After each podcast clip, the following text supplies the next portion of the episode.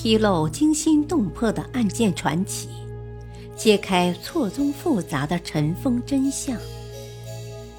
欢迎收听《古今悬案、疑案、奇案》，编著李晓东，播讲汉月。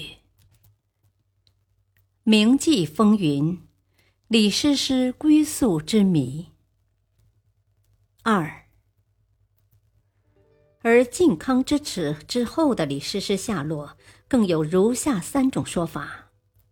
第一种说法，以死殉宋。《李师师外传》记载说，金人攻破汴京后，金主也久闻李师师的大名，让他的主帅踏来去寻找李师师，但是寻找多日也没有找到。后来在降臣张邦昌的帮助下，终于找到了李师师。李师师不愿意伺候金主，先是用金簪自刺喉咙，但是没有成功，于是又折断金簪，吞下自杀。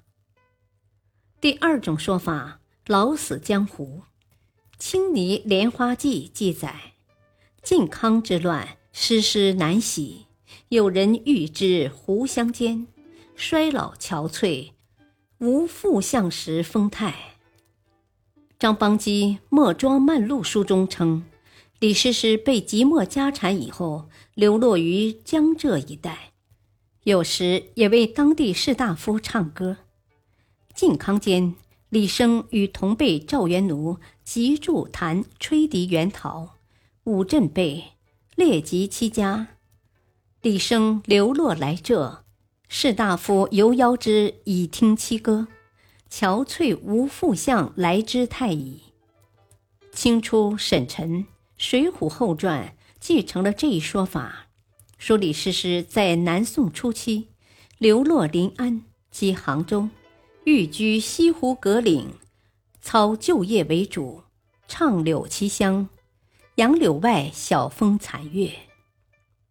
第三种说法，被俘北上。李师师在汴京失陷以后，被俘虏北上，被迫嫁给一个病残的金兵为妻，耻辱的了结残生。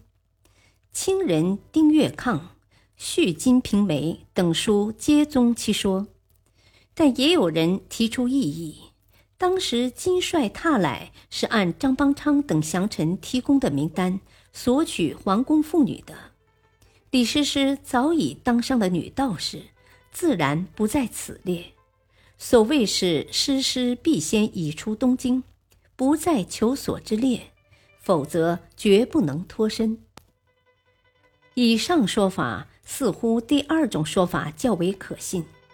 汴京失陷前，李师师已废为庶人，当了女道士，说她密于民间，流落于江浙。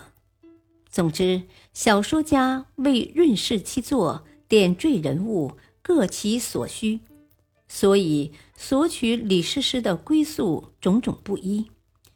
追根溯源，主要由于李师师是与亡国君主有关系的女子，皇帝与妓女贵贱悬殊，其情事也必涉及国事。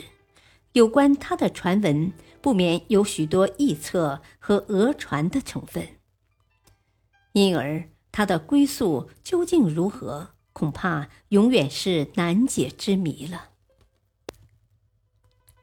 历史话外音：历史上曾有过两个李师师，第一个李师师出生于一千零六十二年左右，是开封人，本姓王，父母双亡，被以李姓歌妓收养，改姓李。第一个李师师年老色衰以后，第二个李师师来接班了。第二个李师师出生于一千零九十年左右，是汴京城内经营染坊的李银的女儿。